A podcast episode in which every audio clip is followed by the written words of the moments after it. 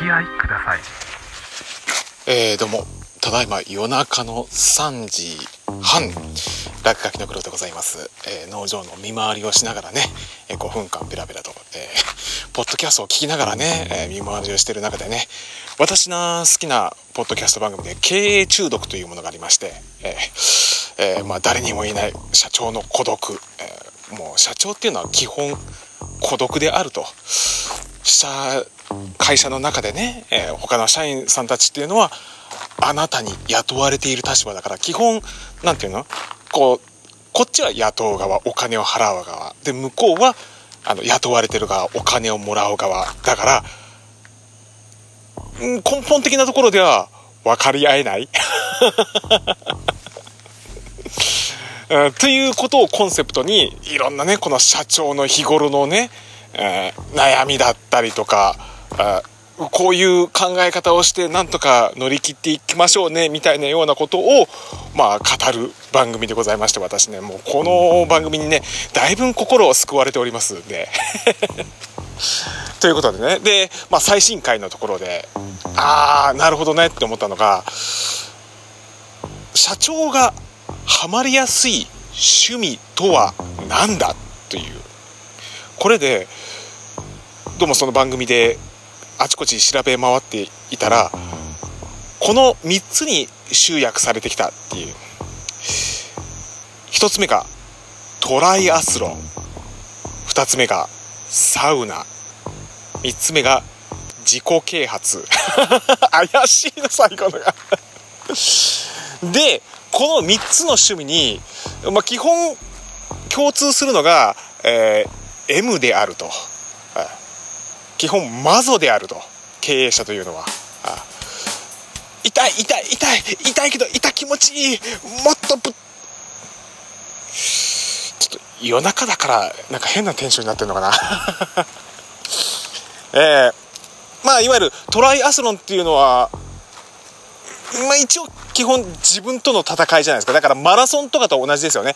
もう長い距離をこうひたすらどんどんどんどんなんかこう自転車だったりとか徒歩だったりとか泳いだりっていう風でこう前に進む。でも基本ずっと苦しいじゃないですか。でやっぱ経営っていうものも同じであると、え会社を運営していて結構苦しい状態になるっていうのが大体7割8割。調子のいい状態を維持できてる会社っていうのはほとんどないんですよね。大抵の会社は苦しい。経営というのは。それにもこう耐えうる体をこう作り上げたい。俺は基本これに耐えて強くなりたいという。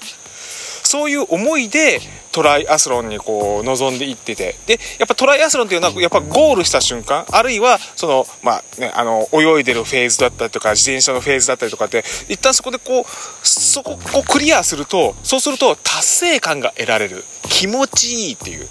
この抜け出た気持ちよさを体感したいがためにトライアスロンにはまるっていう方が結構多いっていうね。なるほどねって思って。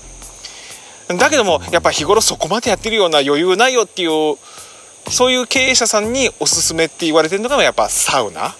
サウナっていうのも基本あんな蒸し風呂にさ誰が好き好んで普通入るかよみたいな話あるけども。でもやっぱりこうサウナのやっぱ醍醐味って言ったらこの体からなんかいろんな老廃物がガンガンガンガン出てきている。うわーうわもっと出ろ。もっともっと絞り出せ絞り出せってこう絞り切ったところで水風呂にパーンって入ってキューって閉まる時にああ生まれ変わった感じがするっていう。私もねサウナは確かに好きです。